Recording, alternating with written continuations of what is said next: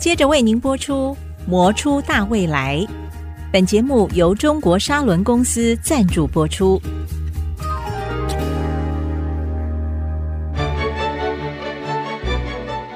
你好，我好，大家好，中国砂轮传承更好。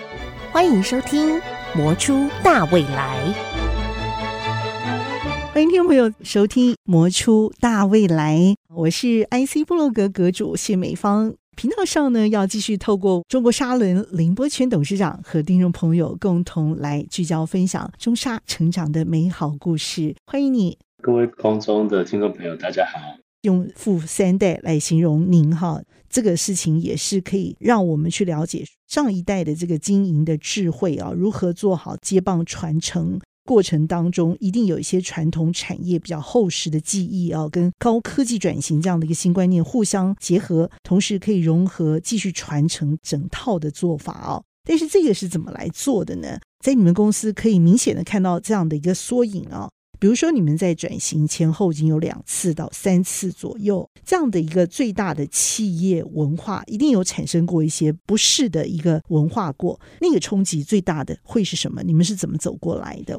当年从砂轮转型到做一些半导体耗材供应的时候，其实对于时间的掌握其实是有一点落差的。以传统机械业在做一些产品的调整或者是改进，可能都是以一个礼拜或者是一一个月当做单位，在跟客户做配合追踪案件。可是当我们后来进到了半导体的时候，它是以每天在跟你追案子、追进度的。那个时候，我们整个 tempo 就必须要加速的非常快。那对于工作的时间来讲，我们其实也做了非常多的配合。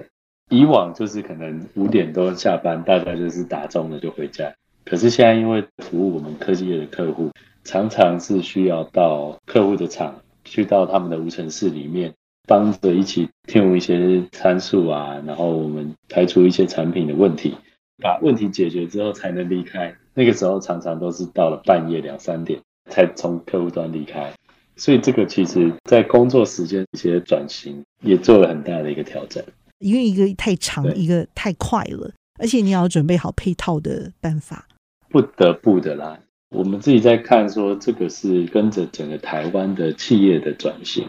从过往我们传统产业可能是比较劳力的密集，那劳力密集时间到了可能就下班，到现在其实我们是资本的密集，设备的折旧啊，甚至它的价值都非常的高，所以是变成我们的劳力要赶快去配合那个设备，然后让这个设备可以不停的架动，然后创造价值出来，所以这个也是我们跟着这个整个企业的转型所做的一个调整。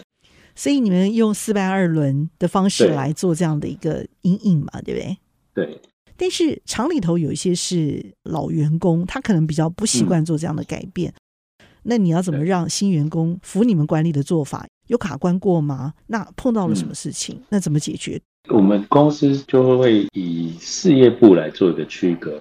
for 半导体的一个产品，我们就是一个事业部，它会是比较一个独立的单位，比较一个独立的管理体系。所以，我们常常也会看我们公司很像是三家公司在一起，但这是三家公司有不一样的特性。那不一样的特性就会用不一样的一些管理方式来做管理。比如说半导体，半导体占多数客户的一个事业部，那它整个调配跟因应就会是比较符合半导体的一个管理规定。那当然，相对传统产业也有传统产业的一些管理方式跟模式，不一定哪一边是比较好的。因应不同的需求去做不同的管理模式，当然就是公司同事大家都已经非常有经验了。应该说，大部分同事都已经是在业界待那么久，甚至年纪都比我还来得大，更有经验了。而我不是说用那种棒子跟胡萝卜的两手策略来做管理，而是我们是利益与共的一个 partner 的那种感觉。那我们当然会设定一些共同的目标。一起激励去达成，比较少需要说用人为病死的方式来做管理了。他们最让你佩服的地方是什么？然后对年轻员工来说，嗯、你又怎么用个人的这种管理风格的方式来推着你们家这个大轮子前进？其实我们最近几年做了很多数位转型的一些系统的一些引进。那其实我对于我们同仁感佩的是说，大家对于电脑的应用上，并不像本身就是念科技业或是资讯管理体系出身的这些人这么的熟稔。大家对于电脑的运用比较程度一般啊，像我自己也是。但是当我们要做这些数位转型跟导入这些新的系统，配合度都蛮好。我们那时候也有请一些顾问公司来帮我们做导入嘛。顾问公司给我们的一个反应是说：“哎，我们同仁虽然一开始比较难马上进入状况，但是大家对于这个东西并不排斥，也很认真的来做这方面的一个学习。所以我是觉得，就同仁这样子的一个能够激励自我成长的一个要求啦，我是觉得蛮感佩的。当然，结果来讲，我们也是很顺利的导入了很多套的管理系统，包含了 SAP 的 ERP。” CRM 客户管理系统，这些系统对于我们这几年因应疫情之下，也达到了很好的管理作用在。你们的业绩已经到了六十亿这么高了，我觉得这个成长跟那些真的半导体大厂比起来，真的不是很快。可是我觉得你们从传统大厂转型一个新创的内里的这种企业文化的时候，这个速度来看的话，你们是够快的。我觉得一定有一些些的关键创新的地方是被你们掌握住的。我们的产业是比较像是一个农夫啦，而不是像猎人。比如说，你说像很多电子的产业，它的特性就是像猎人，就是说，哎，突然有一个商机起来，他如果不快，不赶快马上投资到位，把人都找来，他赚不到这个机会财。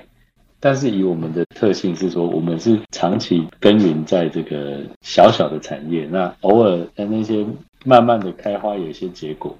就会比较长远而稳定，这样。所以以农夫的一个个性跟性格来讲，就不会是那种很刚烈，或是很凶，或是要很快这样子的一个个性。那同仁，我们会是比较长期的一个伙伴，一个 partner，一直觉得蛮感恩的是说，哎，这样的一个环境是蛮适合我们做一个稳定的企业。